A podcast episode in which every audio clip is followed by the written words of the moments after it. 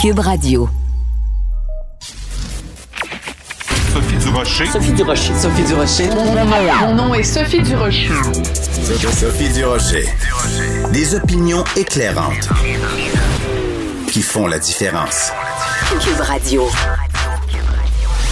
Bonjour tout le monde, bon mercredi, j'espère que vous allez bien. Écoutez, il y a plusieurs politiciens qui ont dû euh, un petit peu avaler leur café de travers ce matin en regardant euh, les résultats des sondages publiés dans le Journal de Montréal, Journal de Québec, les intentions de vote au provincial. Ben, vous le savez, hein, au mois d'octobre, on s'en va euh, en élection.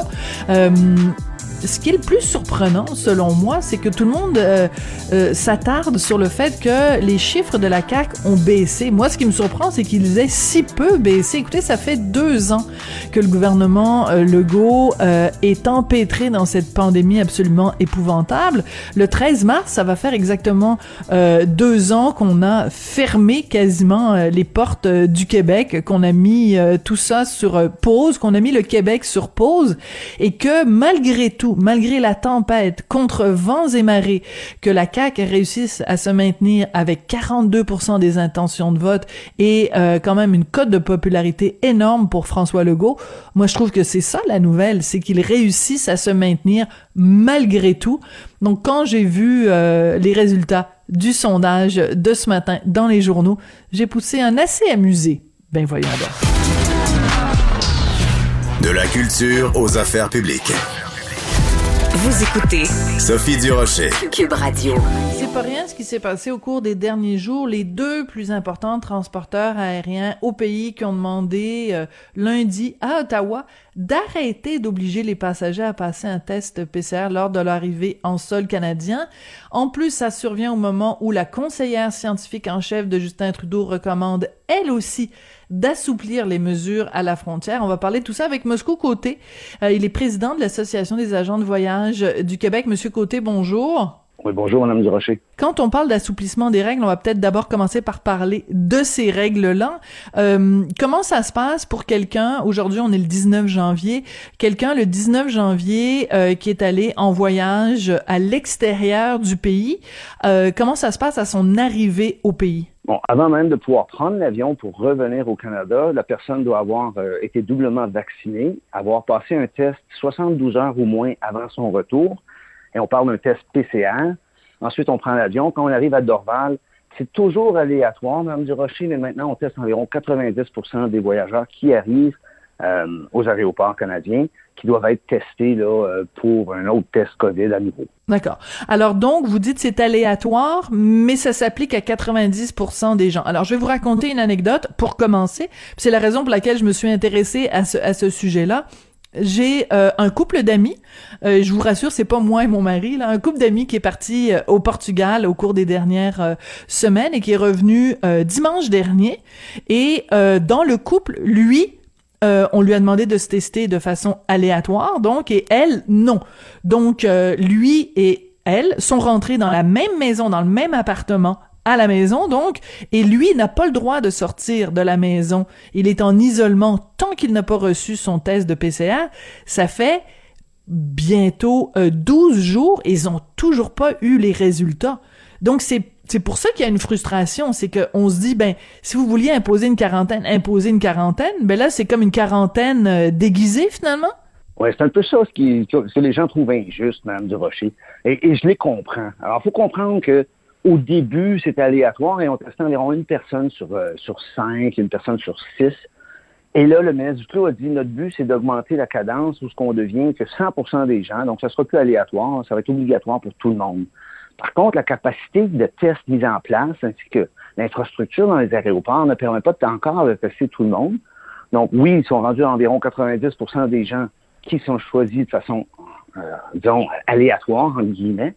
Euh, mais malheureusement, les tests prennent aussi beaucoup de temps à arriver. Euh, la compagnie Danaker, qui a reçu le gouvernement, le, le, le, le contrat du gouvernement de faire les tests, euh, ne prennent plus, là, comme auparavant, quand les tests aléatoires concernaient seulement une personne sur cinq, les résultats sortaient en une journée, peut-être deux maximum. Alors, ce qui était raisonnable là, par rapport à ça. Et on n'avait même pas besoin de s'isoler en attendant son test auparavant. Quand le ministre Duclos a changé les règles au début décembre, il a dit qu'on doit maintenant s'isoler dans l'attente de notre test.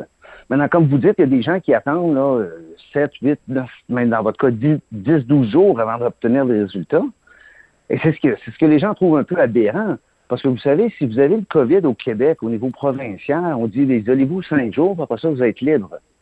Alors là, supposons que votre, votre ami qui est revenu du Portugal avait la COVID. On va supposer qu'il l'avait, sans même avoir reçu son résultat. Ben, d'après les règles québécoises, après cinq jours, il aurait été libre de pouvoir sortir. Mais Très vrai. les règles fédérales, il doit s'isoler jusqu'à ce qu'il obtienne son résultat. Et si le résultat prenait 24 heures, tout le monde serait d'accord avec cette logique.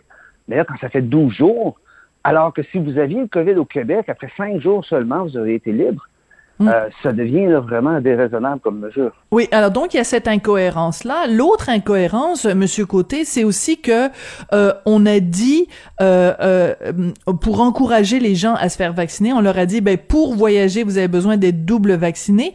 Si vous êtes double vacciné, vous n'avez pas de quarantaine à faire à votre retour au pays ben là, on est en train de complètement défaire ça. Donc, c'est quoi l'avantage d'être double vacciné si, de toute façon, à notre retour, on doit s'isoler pendant une période qui, qui peut être quand même assez longue, qui est l'équivalent d'une quarantaine, en fait? Oui, quand, quand les tests ont été mis, euh, qu'on a passé, disons, de aléatoire à obligatoire, même si on n'est pas encore rendu là, euh, l'esprit euh, des gens derrière était qu'on attendait normalement une journée, peut-être deux, pour obtenir son résultat. Donc, ça faisait du sens. Et oui, On, est, on doit être vacciné maintenant pour voyager, pour prendre l'avion depuis, euh, depuis le mois de novembre. Et en effet, vous avez raison, depuis le mois d'août, ils ont dit ceux qui étaient vaccinés n'étaient plus obligés de s'isoler à leur arrivée.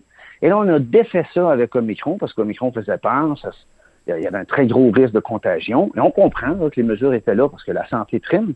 Mais là, c'est un peu trop, là. On doit d'abord passer le test avant de prendre l'avion. Ensuite, on doit être vacciné. Et ensuite, si on est choisi à 90% aléatoire, on doit s'isoler en attendant notre résultat. Et quand on sait que ça peut prendre là, 10 jours avant d'obtenir son résultat, ben, c'est dans le fond, c'est une forme de quarantaine cachée. Là. Il aurait pu dire simplement, bon, isolez-vous cinq jours à votre retour. Si vous n'avez pas de symptômes après cinq jours, vous êtes libre. Le gouvernement a sauvé des millions en, tests qui, voilà. qui les gens doivent attendre les résultats. Là. Alors, la conseillère scientifique en chef de Justin Trudeau, donc, elle recommande d'assouplir les mesures à la frontière parce qu'elle dit euh, les, euh, les, il y a tellement de transmission euh, au, euh, au pays même, de transmission euh, dans la communauté, que c'est pas les gens qui viennent de l'extérieur qui vont nécessairement contribuer à cette contamination là. Et en plus, ce qu'elle dit, c'est ben les gens se sont fait tester, ils ont fait un test PCR avant de partir, 72 heures avant de partir. Et elle, ce qu'elle recommande, ce qu'elle tend à recommander serait plus que les gens euh, aient euh, des euh, et, et, aussi, ce qu'elle dit, c'est euh, les tests PCR qu'on fait faire aux gens, là, le fameux Dynacare. Ben, pendant ce temps-là, on est en train de dire dans plein de provinces, on n'a plus de tests PCR pour la population. Fait que on, on, on restreint l'accès aux tests PCR, mais pendant ce temps-là, on a envoyé tous les tests PCR dans les dans les, les aéroports alors qu'on en a besoin dans la communauté. C'est un peu ridicule, hein? Oui, ça me fait penser à un commentaire que le ministre Leblanc avait dit euh, sur les ondes d'une station de radio à Montréal. Et il disait, oui, on sait qu'il y a très peu de contamination liée au voyage international, mais c'est très populaire comme, comme mesure. Il avait dit non. ça en, radio. Oui, exactement. Et ça nous avait surpris. Je pense que c'est peut-être... Euh, il s'est échappé quand il a dit ça, mais mais de dire c'est très, très populaire parce que 80% des Canadiens présentement ne voyagent pas, ne veulent pas voyager avec la pandémie. Euh, donc, c'est une mesure qui est simple à appliquer, qui est très populaire auprès de la population. Alors, on se demande, est-ce que c'est scientifique ou politique comme décision, là? Excellente question, excellente question. Il faut quand même rappeler, Monsieur Côté, et je trouve c'est très important de le rappeler, que depuis, corrigez-moi si je me trompe, le 15 décembre, le gouvernement canadien a remis en fonction son avertissement de, de non-recommandation de voyage non essentiel, parce qu'il l'avait, il l'avait levé, hein, son avis, euh, euh, il avait levé cet avis où on disait aux gens ne voyagez pas si c'est pas un voyage euh, essentiel. Ben, il a été remis en fonction le 15 décembre ce qui fait qu'il y a beaucoup de gens qui ont annulé leur voyage dans le temps des fêtes sur la base de cette information-là. Donc, euh, moi, je veux savoir de votre côté, là, vous êtes président de l'Association des agents de voyage euh, du Québec, c'est quoi l'impact quand les gens voient ça? Est-ce que ça leur donne le goût d'annuler leur voyage en disant, ben, si je reviens, je vais être obligé de passer 10 jours, 10 jours chez nous? Quel impact ça a, ces mesures-là? Oui, l'impact, Mme Durocher, a été majeur, majeur. Si on regarde au mois de novembre, on était rendu à des niveaux d'environ 35% du volume de réservation de 2019. D'accord. on n'était pas sorti du bois, là. Je veux dire, faut comprendre, là, quand, on était à l'école et on obtenait 35% de notre, de, notre bulletin, on n'était pas content. Mais c'était quand même beaucoup mieux que ce qu'on était auparavant, qui était à 5 D'accord. Lorsque l'avertissement niveau 3 est arrivé, euh, beaucoup de gens ont annulé. Premièrement, il y a eu euh, une grosse diminution des nouvelles réservations. Les gens ont, je vous dirais, environ 35-50% des gens ont annulé leur voyage. Et ça fait effet de boule de neige parce que les avions qui, les, les forfaitistes pensaient qu'ils partiraient à 60 ou 70% de capacité, qui sont peut-être pas rentables, mais qui sont pas un gros déficit, ben là, ça, ça a diminué, ça a tombé à 35% Donc, les, les forfaitistes ont dû annuler des vols additionnels. Hmm. Euh, ce qui a fait, un fait de boule de neige et qu'on on s'est retrouvé avec environ 70% des voyages annulés. Tout ça parce que le gouvernement dit qui est de recommander d'éviter tout voyage non essentiel. Donc, les, gens écoutent le gouvernement. Il faut, faut pas se leurrer. Là. Donc, là, on est rendu avec des mesures qui s'accumulent une après l'autre. Donc, au début, c'était le test avant de revenir. OK, on comprend. Ensuite, il fallait être vacciné. Bon, OK, c'est logique, encourager la vaccination. Maintenant, un test à l'arrivée en plus, qui est aléatoire, mais il faut le dire vite, là, qui est une forme de quarantaine quasiment déguisée. Mais ils n'enlèvent jamais une des mesures quand ils en ajoutent une nouvelle. Donc, c'est simplement on empile, on empile, on empile. Et, et ce qui est drôle, c'est que dimanche, là, euh, il y a quelques jours à peine, le gouvernement a mis un avis d'éviter tout voyage non essentiel en Ukraine, à cause qu'il disait qu'il y avait des potentiels conflits au niveau de la frontière Ouais. avec les Russes. Mais, mais, mais tous les pays sont concernés en niveau 3. Mais oui. Tous les pays ont dit d'éviter. Alors pourquoi on fait une, une recommandation spécifique sur un pays comme l'Ukraine, alors que tous les pays sont couverts par un avis de niveau 3? C'est bizarre. Donc, oui, c'est ça. C'est très. euh, on réagit beaucoup plus qu'on agit, je pense, au gouvernement présentement. Ah, c'est très bien, très bien résumé. Monsieur Côté, je peux pas vous avoir au bout de la ligne sans vous parler euh, de ces différents témoignages qu'on a vus au cours des dernières euh, semaines, des gens pris en voyage euh, qui se disent euh, bon ben finalement euh, j'ai je suis allé à Cuba ou je suis allé en République dominicaine, j'ai attrapé la Covid là-bas, on m'a amené dans un hôtel minable, j'ai mal mangé, j'ai j'étais j'étais je me sentais pas en sécurité. Et puis ces gens-là disent ben finalement je me suis tourné vers une agence de voyage, mais comme j'avais pas réservé avec une agence de voyage, ils ont rien pu faire pour moi. Euh, c'est pas une très bonne idée de voyager en ne passant pas par une agence de voyage. Ben, écoutez, c'est sûr, je vais prêcher par paroisse, hein, Mme Durocher. Mais ce qu'il faut comprendre, ce qui est important, là, que le consommateur réalise, c'est que le prix n'est pas moins euh, intéressant dans une agence de voyage. C'est exactement le même prix que ce soit sur Internet, en direct ou euh, dans une agence de voyage traditionnelle, autant au téléphone qu'en personne. Euh, parce que l'agent de voyage touche une commission sur le prix qui est déjà incluse dans le prix. Donc, réservé via l'agent de voyage, ça va être le même prix et vous allez avoir tous les services nécessaires, tant avant la vente, là, pour ce qui est nécessaire au niveau des tests, des vaccins, ces choses-là, et après la vente et au besoin pendant le voyage, euh, si vous êtes à destination. Maintenant, juste un petit bémol, Cuba a revu sa position. Il n'isole maintenant plus les voyageurs dans des hôtels-prisons, en moins qu'ils aient des symptômes graves. Donc, les histoires d'horreur qu'on a entendues avant les fêtes, ce n'est plus applicable à Cuba. Maintenant, Cuba, ce qu'ils vont faire, c'est qu'ils vont isoler les gens, comme plusieurs autres pays, dans le même hôtel qu'ils étaient, mais dans un édifice séparé. D'accord. Euh, ça me fait toujours rigoler les gens qui euh, se sont plaints au cours des dernières semaines en disant ben là l'hôtel où ils ont amenés on a mal mangé. On mange toujours mal à Cuba. Et euh, et aussi l'autre chose c'est que ben, à Cuba euh, il y a plein de gens dans la population qui ont des problèmes pas mal plus graves que juste des touristas qui euh, qui sont de, qui sont pognés pour euh, ma- manger des œufs durs pendant deux jours là. Je trouve qu'il y a des gens des fois qui se grattent le qui se grattent le nombril et qui se grattent le petit bobo euh, sans penser euh, aux, aux, aux gens qui vivent dans le pays qu'ils visitent. Et mais la meilleure c'est quand même cette euh, cette femme cette trifluvienne qui avait voyagé puis à Cuba puis qui disait comment ça se fait? Tout le monde me parle en espagnol ben oui t'es à Cuba les gens parlent en espagnol là-bas. Bon euh, Monsieur Côté merci beaucoup d'être venu nous parler puis bonne chance euh, bon courage hein, pour le milieu des, des agents de voyage. C'est pas euh, c'est pas euh, rassurant, mais euh, on espère que le gouvernement euh, va peut-être bouger là-dessus puis se rendre compte que ça n'a pas de sens vraiment ces mesures-là. Merci beaucoup d'être venu nous parler aujourd'hui. Toujours un plaisir, Mme Durocher. Moscou Côté, donc, est président de l'Association des agents de voyage du Québec, qui réagissait à cette nouvelle. Donc, les deux plus importants transporteurs aériens au pays qui ont demandé à Ottawa d'arrêter d'obliger les passagers à passer un test PCR, d'autant plus qu'il y en a déjà un qui doit être fait avant l'arrivée en sol canadien.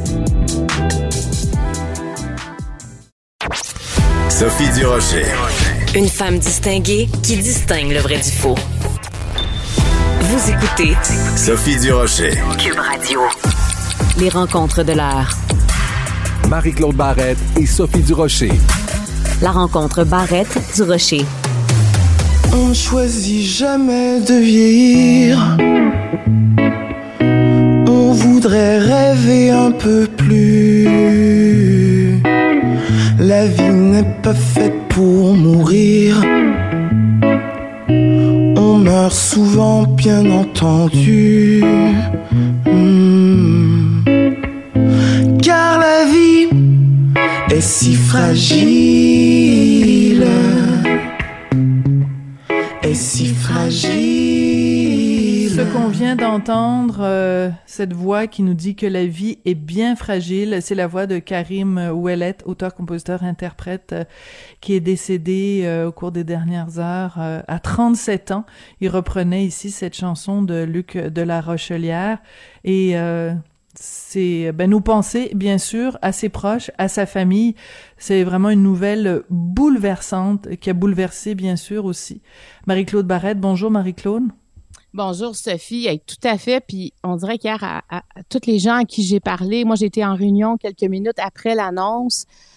Euh, je veux dire, on était euh, tous bouleversés par euh, par la mort de Karim Ouellette et c'est quelqu'un qui a qui a apporté beaucoup. Puis j'ai envie de dire qu'il apporte toujours parce que sa musique va rester, va, va, va, va, va continuer de nous habiter. On vient d'entendre cette voix nous dire la vie est si fragile avec ce qu'on connaît. C'est sûr que c'est, c'est très, très émouvant.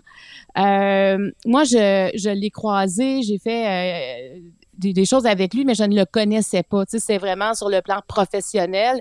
Euh, j'ai échangé et euh, c'est, un, c'est un homme qui avait un regard euh, extrêmement intense. J'avais l'impression, tu sais, quand il nous regardait, il, y avait un échange, il- il y avait quelque chose de, de vrai. On, dirait qu'il y avait comme une, fallait être authentique. Il y avait quelque chose de, de cet ordre-là.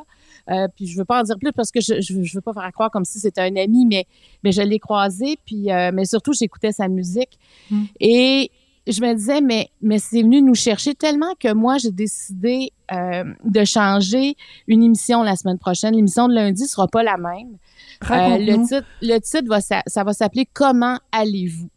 Euh, parce que j'ai envie tellement important, Marie-Claude, je suis tellement euh, contente que tu nous parles de ça. Euh, parce qu'il faut se parler de, du fait qu'on on va pas bien collectivement, individuellement et collectivement, on ne va pas bien. Euh, écoute, puis tu sais, ce matin, quand je lisais les journaux, tu sais, je, je, je lisais dans le journal, entre autres, que, que Karim a été retrouvé dans un studio d'enregistrement seul et que ça faisait quelque temps qu'il s'était isolé. Euh, et j'ai envie de dire que présentement, pour moi, c'est comme le mal souterrain de la pandémie, c'est l'isolement. Parce que c'est si on va pas bien puis on veut s'isoler, c'est certainement la période la plus facile pour le faire. C'est triste à dire, mais on ne se voit plus. On ne peut pas se donner rendez-vous. On doit respecter une bulle. On ne peut pas se dire on va aller manger ensemble. On peut pas dire on va aller voir un film ensemble. Puis quand il fait moins 30, on a moins envie de dire on va aller marcher ensemble. Donc, je trouve que c'est de, de l'avoir retrouvé seul, on, on dirait que c'est- c'est comme si ça a fait éclater tout ce, ce qu'on craint depuis le début. Sais que l'isolement peut avoir, à un moment donné, euh, des répercussions néfastes. Sais, on pense à ses proches qui, qui disaient ça hier. Ben, on n'avait pas eu de nouvelles. Ça fait quand même quelques temps. Il y avait tendance à, à prendre un recul. C'est un, je veux dire, il y, a, il y a quelque chose là-dedans euh, de qui parle fort, qui crie fort. Et, et justement, tu sais, comment prendre des nouvelles, comment se rapprocher de quelqu'un qui va pas bien et qui prend ses distances présentement? Et il C'est faut aussi souligner- difficile. Oui, c'est difficile et si tu me permets, Marie-Claude, je pense qu'il faut aussi euh, prendre soin de nos artistes. Parce que euh, tu sais on entend beaucoup dans les médias et euh, tu sais bon il faut prendre soin de nos restaurateurs il faut les encourager en faisant euh, du take-out euh, des plats pour emporter il faut encourager nos nos commerces locaux en faisant tu sais en faisant appel à eux plutôt que d'aller avec des grandes compagnies comme Amazon. Tu sais on, on on est en train de nous dire de prendre soin de toutes sortes de pans de la société mais j'entends pas beaucoup il faut prendre soin de nos artistes. Écoute imagine-toi des gens qui déjà vivent en dessous du seuil de pauvreté parce que on gagne pas à part des exceptions bien sûr on gagne pas sa vie riche en étant artiste au Québec.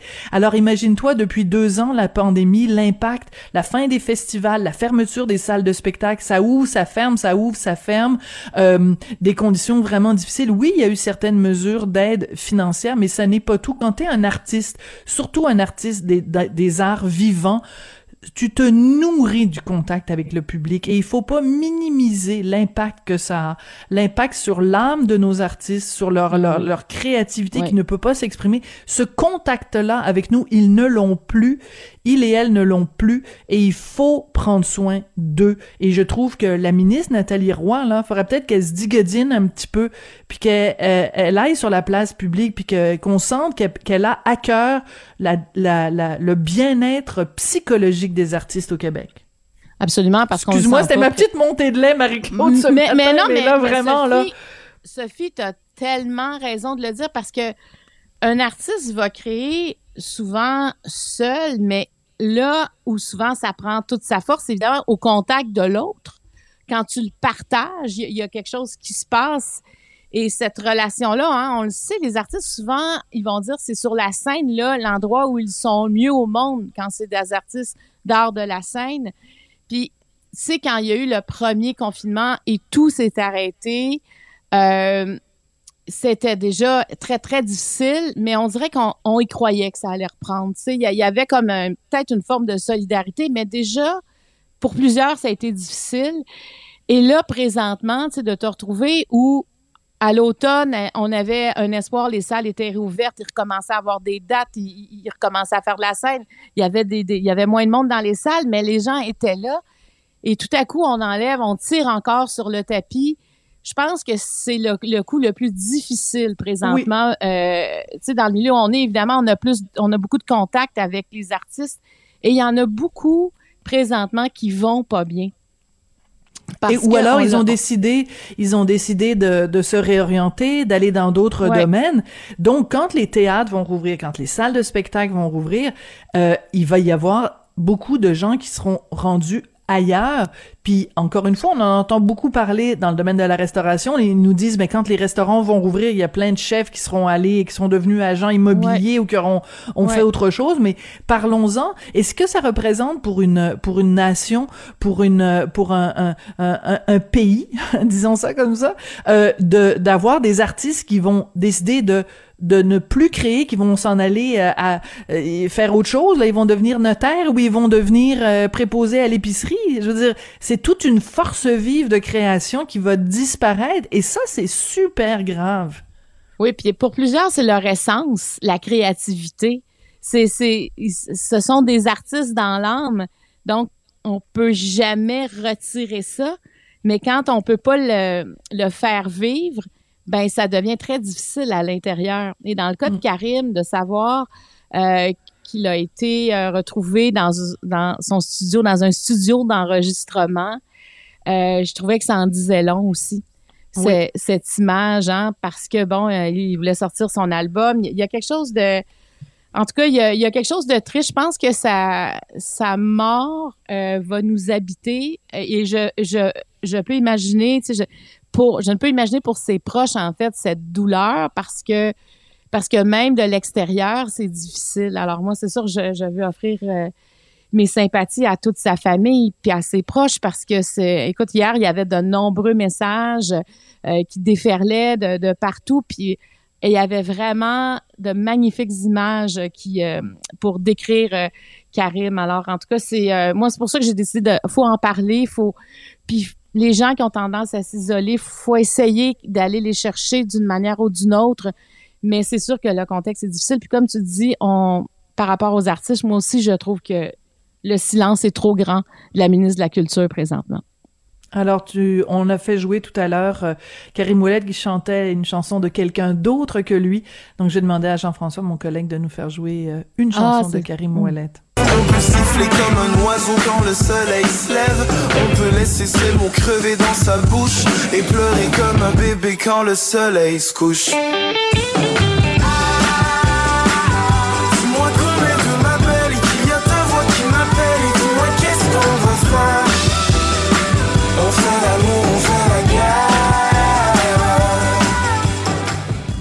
Alors voilà, je voulais qu'on qu'on se laisse au moins sur une, une note euh, plus enjouée, plus positive. Et Marie-Claude, le deuxième sujet dont tu veux nous parler aujourd'hui, c'est ce projet pilote vraiment intéressant à l'hôpital général juif, unité de soins virtuels. De plus en plus dans le milieu de la santé, on essaie de penser en dehors de la boîte. Ça donne des initiatives vraiment intéressantes.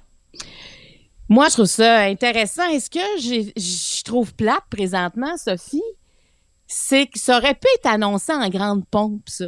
De dire, bon, on a, euh, tu sais, il y a eu longtemps euh, le- le- les- le- le- voyons, la chirurgie euh, d'un jour, là. Tu sais, tu tu t'en vas chez vous, mais tu n'as pas de suivi biométrique, tu n'as pas un service 7 jours sur 7, 24 heures sur 24. Tu des fois, euh, ça, c'est arrivé pour libérer des lits parce qu'il y a des chirurgies d'un jour, ça, ah, est déjà sortie, puis ça, ça met une grande pression sur l'entourage, sais, pour être sûr que la personne soit bien. Alors là, l'unité de soins virtuels, il y a quelque chose de plus grand, mais sous fond de pandémie, ça arrive pas mal par la porte d'en arrière, ce projet-là. Et, euh, et, c'est ça, moi, que je trouvais plate. parce que Je me disais, on, parce que ces gens-là, tu sais, vont vraiment être branchés, vont vraiment avoir un suivi.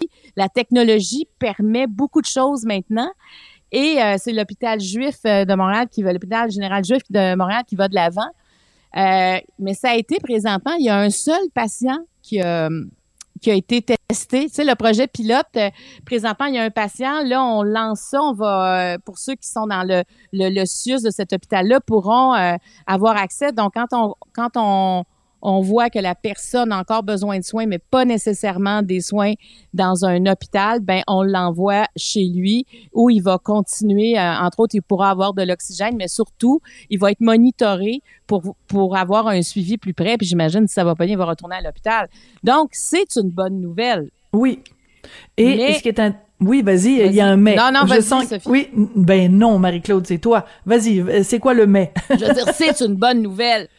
Mais que ça arrive au moment où la ministre de la Santé et des Services sociaux, euh, le ministre, c'est-à-dire, euh, sais, présente le guide pour la priorisation et la gestion des hospitalisations en, en courte durée en contexte de pandémie. On sait ce que ça veut dire, le guide de priorisation, et on doit être créatif et prendre des mesures pour trouver la façon que tout le monde qui a besoin de soins au Québec ait les soins. Mais ce qu'on comprend, c'est que dans les hôpitaux, il n'y a plus de place. Donc, on essaie de... Et, et ça, c'est une mesure innovatrice de dire, ben, on va, on va être capable de monitorer, monitorer des gens de façon virtuelle à l'extérieur de l'hôpital, mais c'est comme s'ils étaient, ils appellent ça l'unité de soins virtuels. Donc, ils sont vraiment rattachés à l'hôpital. Mais, tu sais, on est, tu vois, ça arrive quand on est vraiment à côté, là. Tu sais, quand il n'y a plus, quand il y a plus d'autres solutions. C'est ça, je trouve, on est toujours à la remorque. Ça, aurait pu être un projet innovateur annoncé avant, à la limite, ce genre de, de, soins-là. Oui, mais ce qui est intéressant, c'est que c'est l'idée que, euh, dans le fond, la pandémie et surtout l'extrême précarité du système de santé nous force à regarder le système en disant, ben, où est-ce qu'il y a du gras? C'est c'est dif- difficile de penser à ça en regardant le système de santé qui est vraiment rendu à l'os, mais où est-ce qu'il y a des mesures où on peut faire les choses différemment? C'est pour ça que je disais tout à l'heure, euh, sortir de, de la boîte. Ouais. Et ce genre de truc-là, parce que bon, t'as déjà fait des séjours à, à l'hôpital, tu le sais à quel point dans les hôpitaux, ils sont obsédés à prendre tout le temps nos mesures. Euh, tu sais, ils travaillent à 3 heures du matin pour prendre tes signes vitaux, là. Mais tu sais, s'il y avait justement, la, dernière fois que je suis allée à l'hôpital puis que je me suis fait réveiller à 3 heures du matin pour prendre mes signes vitaux, je me disais, mais comment ça se fait qu'on n'est pas rendu là en 2021 d'avoir quelque chose qui serait sur nous en permanence et qui pourrait justement euh, calculer notre fièvre, calculer notre température, calculer nos, nos prendre notre pouls et tout ça, sans qu'il y ait une infirmière ou un infirmier qui est obligé de rentrer dans notre chambre nous réveiller. Donc cette technologie-là, elle existe, donc utilisons-la pour justement alléger aussi le, le, le travail du, du, du, personnel soignant. C'est plate, comme tu dis, qu'on soit obligé d'être rendu en face du mur que là, c'est le moment où on, on, décide de prendre le volant puis de faire virer le volant pour pas frapper le mur. Peut-être que ça aurait été une bonne idée de, de, de, de mettre ces mesures-là en place avant, mais, mais, mais, c'est, mais on n'a pas le choix que de penser différemment euh, la, notre dépendance, en fait, euh, aux, aux, aux, hôpitaux. Ben tellement, puis, tu sais, la la, la, la, la, la, pas la phrase, mais euh, l'expression qui dit ça prend un village pour élever un enfant.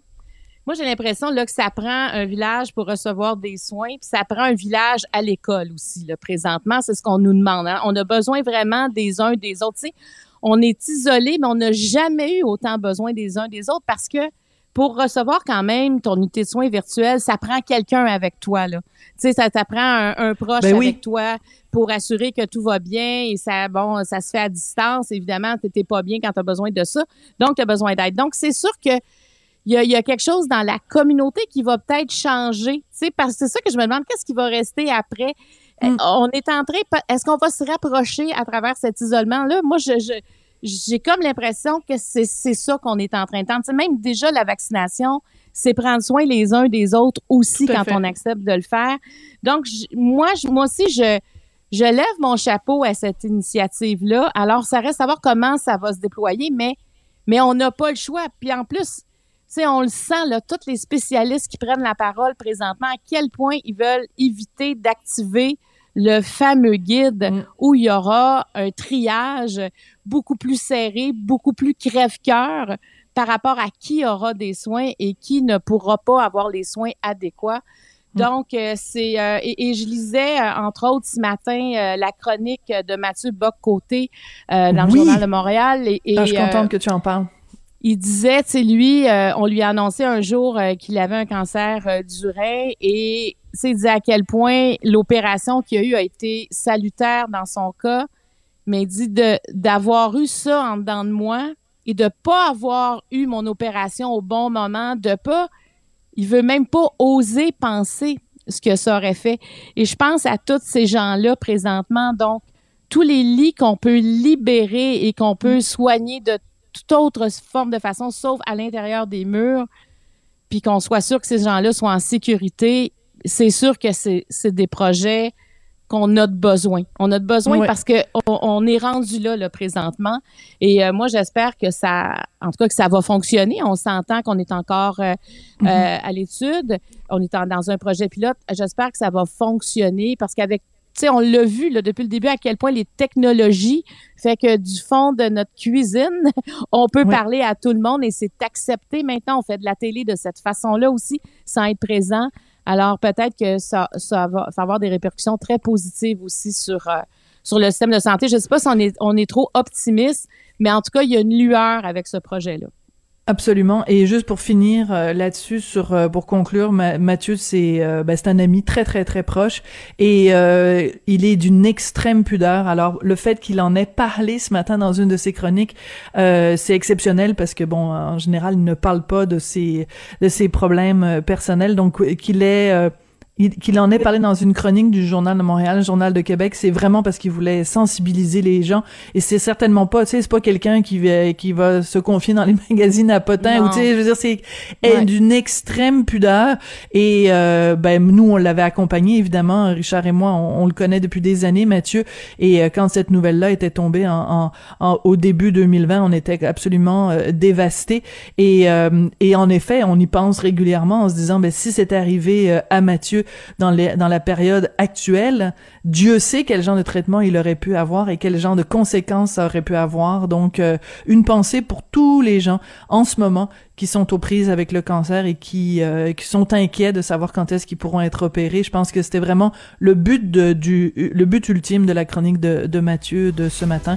Et Je, tu m'entends? Frapper sur du bois Ouais. parce que maintenant Ouais. il, est, il est en rémission, donc tout va bien. Merci beaucoup, Marie-Claude. Toujours intéressant d'échanger avec toi, puis euh, on se retrouve demain. À demain. Bye bye. Avertissement. Cette émission peut provoquer des débats et des prises de position pas comme les autres. Vous écoutez Sophie Durocher. C'est un sujet un petit peu tabou, quoique depuis euh, le documentaire de Véronique Cloutier sur la ménopause, on en parle peut-être un petit peu plus. Beaucoup de femmes à la ménopause souffrent de sécheresse vaginale et euh, flairant la bonne affaire, il y a plein de, de personnes qui proposent des traitements justement pour la sécheresse vaginale, dont entre autres un traitement au laser qui coûte très cher. Mais il y a une chercheuse euh, québécoise qui affirme que ben, ces traitements-là, euh, ça sert pas à grand-chose. On va en parler avec Dr Sarah Maheu-Lacroix, qui est gynécologue. Elle est clinicienne chercheuse au Centre hospitalier de l'Université Laval. Dr Maheu-Lacroix, bonjour. Oui, bonjour. On va commencer par le début pour ceux qui euh, ne sont pas en ménopause et qui ne souffrent pas de sécheresse vaginale pour expliquer un petit peu de quoi il s'agit. De quoi on parle exactement quand on parle de sécheresse euh, vaginale, docteur Maheu-Lacroix? Oui, en, fait, c'est qu'après la ménopause, la baisse des estrogènes va se faire ressentir là, au niveau des, organes génitaux par un amincissement de la muqueuse vaginale et au niveau de la vulve. Puis, euh, ça peut créer des inconforts. On peut sentir de la sécheresse. Parfois, c'est de, la douleur, de l'irritation. Euh, puis, ça peut donner des douleurs euh, aux relations sexuelles ou même des inconforts en dehors des relations sexuelles. D'accord. Alors, on se rappellera que justement dans le fameux documentaire de Véronique Cloutier, j'en parle parce que ça a quand même beaucoup circulé. Euh, Il y a un moment donné où elle et Louis Morissette sont installés sur un canapé et Louis Morissette dit ben, faire l'amour avec toi, c'est un petit peu comme euh, avec du papier sablé. Donc, on a tous compris l'image de ce que ça peut représenter. Donc, une grande source d'inconfort pour euh, la femme ménopausée. Euh, Qu'est-ce que vous avez, euh, pourquoi vous avez, vous êtes intéressé euh, aux promesses de ce fameux traitement au laser co- contre la sécheresse vaginale? Comment ça a commencé hein. votre intérêt? En fait, c'est que l'idée était bonne. Euh, Présentement, là, les traitements qu'on a, c'est surtout des traitements hormonaux qui sont pas euh, qui, qui sont pas bons pour tout le monde. là. Certaines femmes ont euh, des contre-indications relatives aux traitements hormonaux ou préfèrent les éviter. Euh, puis, euh, c'était une belle alternative parce que le laser fonctionne pour certaines maladies cutanées. Euh, donc, c'était une bonne idée de penser que le laser pouvait aider. Euh, en fait, on vient faire des petites brûlures euh, en, alternance au niveau de la muqueuse. Donc, on laisse des morceaux de muqueuse saine. Il y a des petites brûlures à intervalles. Puis, on pense qu'en guérissant, le tissu va devenir plus épais, plus résistant, puis qu'on peut faire disparaître les symptômes.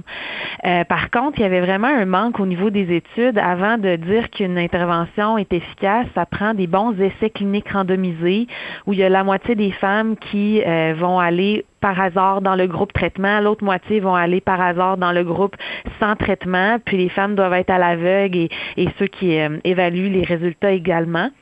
Puis c'est vraiment après ça qu'on est capable de dire si une intervention fonctionne ou s'il y a un effet placebo.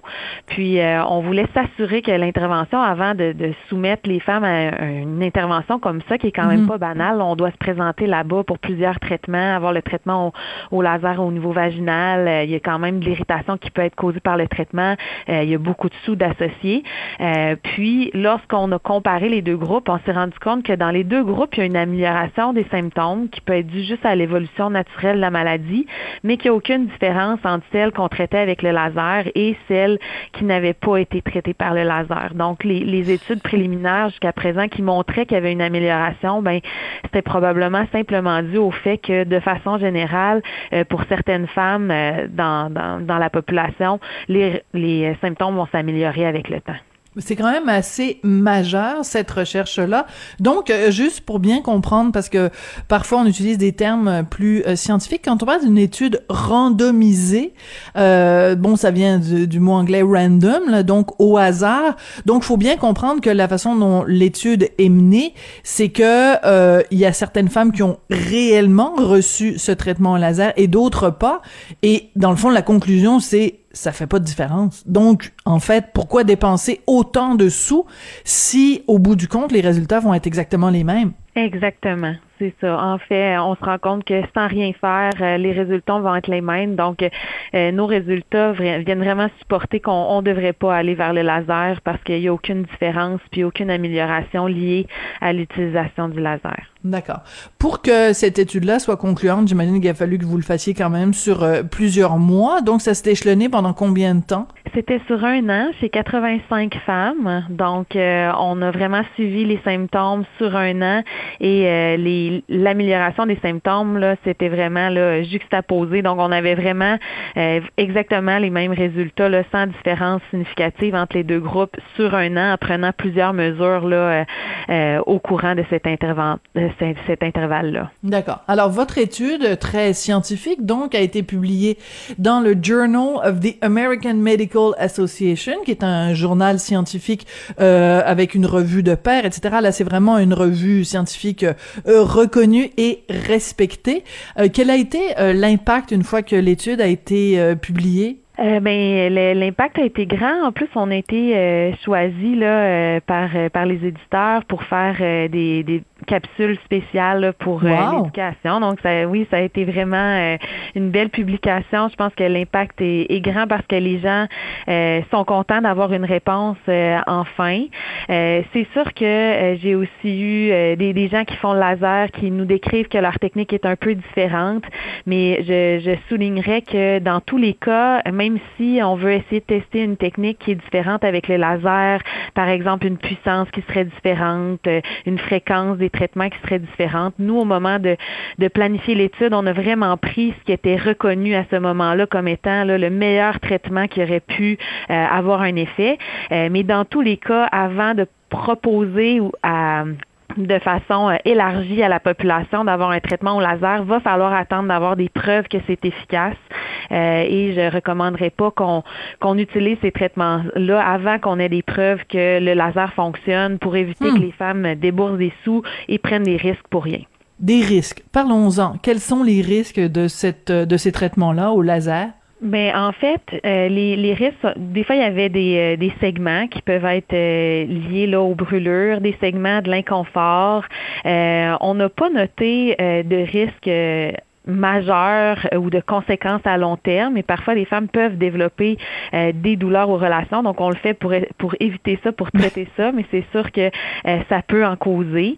Euh, je pense que le ce qui le point majeur, c'est que ça demande du temps. Des fois, on manque du travail pour aller là, on s'investit, ça coûte cher, euh, c'est beaucoup de sous. Euh, donc ça, pour moi, là, c'est c'est très significatif. Alors, il faut... Ça Oui, surtout ça sert à rien. Euh, en même temps, il faut comprendre aussi euh, la psychologie de la chose. Puis euh, non, mais c'est parce que bon, je sais pas à quel âge euh, vous avez? Est-ce que je, je peux vous poser cette question-là? 36 ans. Bon, ben là, ça vous touche pas tout de suite là. oui. Donc, euh, parlant de à une femme d'expérience, non, mais ce que je veux dire, c'est que je, dis- je dis pas que moi, c'est je, je souffre de ce, prob- euh, ce problème-là. Et puis, si j'en souffrais, ça me ferait pas du tout. Je j'aurais aucun souci à en parler euh, publiquement. Et je trouve que c'est c'est pas mon cas. Mais ce que je veux dire, c'est que quand on est à la ménopause, déjà, on est fragilisé, hein, psychologiquement. Euh, Oui. On voit, on doit faire le deuil d'un certain nombre euh, de, de choses comme femme. Et euh, pour les femmes qui souffrent de ça, de, de sécheresse vaginale, ça doit être extrêmement dur psychologiquement. Ça doit être très difficile. Déjà, en plus, on a les hormones dans le plafond, donc on, on, on, on peut, on pleure plus souvent, on est plus irritable, etc. Donc, il y a plein de choses qui viennent avec ça psychologiquement. Est-ce que ça peut expliquer justement le fait que quand on a une compagnie euh, qui nous dit, euh, qui nous fait des promesses qui semblent miraculeuses, hein, en disant, ben, payez-moi des sommes astronomiques, euh, je vais pouvoir vous redonner euh, votre plaisir sexuel ou votre euh, votre euh, euh, confort sexuel que vous aviez avant, euh, ça doit jouer quand même dans la tête des femmes. Certainement. Euh, c'est sûr que quand on souffre, on est vulnérable. Puis on, je- j'ai vu beaucoup de mots forts euh, au niveau des, euh, euh, quand on parle du laser là, dans les publicités, euh, euh, on a de la, de la hum, rajeunissement, euh, régénérescence. Donc, Ah, c'est oui. vraiment des, des mots qui nous qui nous plaisent beaucoup.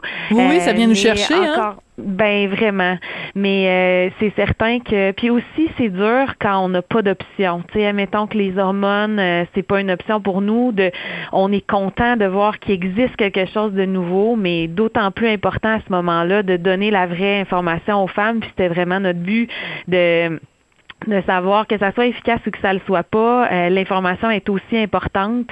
Euh, des fois, on aime ça trouver un traitement qui est efficace, mais d'au- d'autres fois, c'est aussi important de pouvoir montrer qu'un traitement l'est pas euh, pour parce que justement, on veut pas tout faire ça, puis se faire à croire que c'est efficace, puis être vulnérable, puis y aller, puis investir tous ces efforts-là, alors que finalement, ça ne fonctionne pas. Oui, tout à fait. Euh, donc, euh, parlons euh, euh, plus précisément pour quelqu'un qui donc euh, souffre de sécheresse vaginale. Puis la raison pour laquelle on en parle, c'est aussi parce que ben euh, ça concerne pas juste les femmes. Hein, je veux dire, dans un couple, on est deux, donc euh, il y a beaucoup d'hommes qui nous écoutent, qui doivent être concernés aussi par cette situation-là. Donc, euh, pour pour une femme qui en souffre, euh, si on vient de lui dire bon le laser, euh, ça ça n'a- ça n'est pas efficace, euh, que certaines femmes donc sont réticentes à utiliser des traitements hormonaux, il reste quoi comme option? Oui, en fait, il y a des, euh, en fait, sans avoir des hormones dans tout notre système, on peut traiter avec des, des hormones, mais juste localement, soit par pilule, par crème, ou il y a un anneau aussi qui existe. Euh, et là, en redonnant des estrogènes localement, on peut atteindre là, euh, de, de- on peut permettre là, de le réépaississement là, de la muqueuse, euh, puis d'avoir moins de, de symptômes liés à ça. Il y a aussi des lubrifiants, euh, les lubrifiants que tout le monde connaît, mais il y a aussi des, des lubrifiants qui sont plus des hydratants vaginaux qui vont faire un appel d'eau à plus long terme, qui peuvent très bien fonctionner pour certaines femmes qui sont non hormonaux. Euh, donc, c'est euh, c'est ces options-là là, présentement qu'on a sur le marché. D'accord. Vous, euh, comme comme gynécologue, vous vous l'entendez la détresse des femmes? C'est c'est c'est une une source de de consultation, une raison de consultation fréquente dans votre domaine, dans votre milieu? Oui, oui. Puis en général, euh, c'est c'est- c'est une des choses qu'on habituellement les femmes sont assez satisfaites lorsqu'on on débute un traitement parce que ça peut être vraiment un traitement simple là, où euh, les femmes utilisent ça deux fois par semaine puis ça fait ça peut faire une bonne différence dans leur vie. Euh, donc euh, oui, c'est une plainte qui est très très commune chez les femmes là, après la ménopause. Euh, de façon plus générale, je me permets de vous poser la question parce que j'y ai fait référence euh, au début, euh, l'impact du, fameux documentaire de Véronique Cloutier. Est-ce que ça a fait en sorte, je vous demanderai pas de vous positionner là sur la question des hormones ou des types d'hormones, mais de façon générale, le fait qu'une personnalité publique comme Véronique Cloutier aille à l'avant, se prononce sur la place publique en disant, écoutez, moi j'ai eu tout, tout, tout, tout, tous les symptômes de la ménopause, j'ai ça difficile, euh, et que qu'on libère la parole d'une certaine façon? Est-ce que vous trouvez que ça a été positif, que ça a fait avancer les choses? Oui, je pense que c'est euh, énormément positif, que tout, euh, tous les problèmes de la sphère gynécologique en général ont été associés là, avec des tabous. Je crois qu'il y a encore beaucoup d'inconfort à parler de ça, alors que des fois, c'est c'est tout c'est la seule limite. Parfois, on a des, des options de traitement, on a des, des, euh, des choses qui peuvent changer la vie des femmes. Quand la seule chose qui limite l'accès à une meilleure qualité de vie, c'est d'avoir peur d'en parler, ben Hmm. toutes les initiatives qu'on va faire qui vont permettre que les gens en parlent plus librement, euh, aussi qu'on qu'on arrête de normaliser. Tu sais, il y a beaucoup de choses que- qui ont été normalisées, comme les douleurs menstruelles, les, les, les segments abondants, euh, toutes des choses qui peuvent être à une intensité, qui peuvent affecter la qualité de vie des femmes, mais qu'on n'ose pas parler. Mais ça en fait partie, là, les symptômes euh, de la ménopause. Puis euh, quand ça peut permettre d'accéder à, une meilleure qualité de vie par des traitements qu'on va avoir en en parlant à un médecin, en en parlant euh, autour de nous sans nous sentir coupables, ben c'est sûr que c'est des c'est un très beau geste vers l'amélioration de la vie des femmes. Ben écoutez, moi je trouve ça très important, puis je suis contente de vous avoir parlé aujourd'hui parce que en effet, ça peut sembler délicat. Parfois on se dit oh, on est à la radio, est-ce que ça va vraiment intéresser les gens de parler de ça, la sécheresse vaginale? Ben oui, oui, il faut en parler. Puis euh, moi, je, je, je suis une fille qui a pas de tabou. Et moi, je pense qu'il faut parler de tous les sujets. Puis écoutez, les femmes, c'est quand même 50% de la population. Alors si on parle pas des, des problèmes qui touchent 50% de la population, je me demande bien à quoi on sert. Donc, Ben mettons fin au tabou, puis faisons-le ensemble. Docteur Sarah Maheu-Lacroix, merci beaucoup. Euh, je trouve que c'est extrêmement important de parler euh, de toutes ces choses-là, euh, de toutes ces, ces questions-là. Euh, je rappelle que vous êtes gynécologue, clinicienne chercheuse au Centre hospitalier de l'Université Laval. Donc, une étude très importante publiée dans un, dans un journal scientifique euh, respecté sur euh, l'inefficacité, ou en tout cas l'efficacité très, très, très, très relative des traitements au laser. Merci beaucoup. Puis je sens que c'est pas la dernière fois qu'on se parle. Ça m'a fait très plaisir. Merci pour l'invitation. Oui, c'est ça qu'on fait à l'émission. On brise les Et pour m'aider à briser les tabous, il y a Jean-François Paquet à la mise en onde, à la réalisation, Julien Boutillier à la recherche. Et vous, les auditeurs, les auditrices, merci beaucoup d'être là tous les jours à l'écoute. On se retrouve demain. Cube Radio.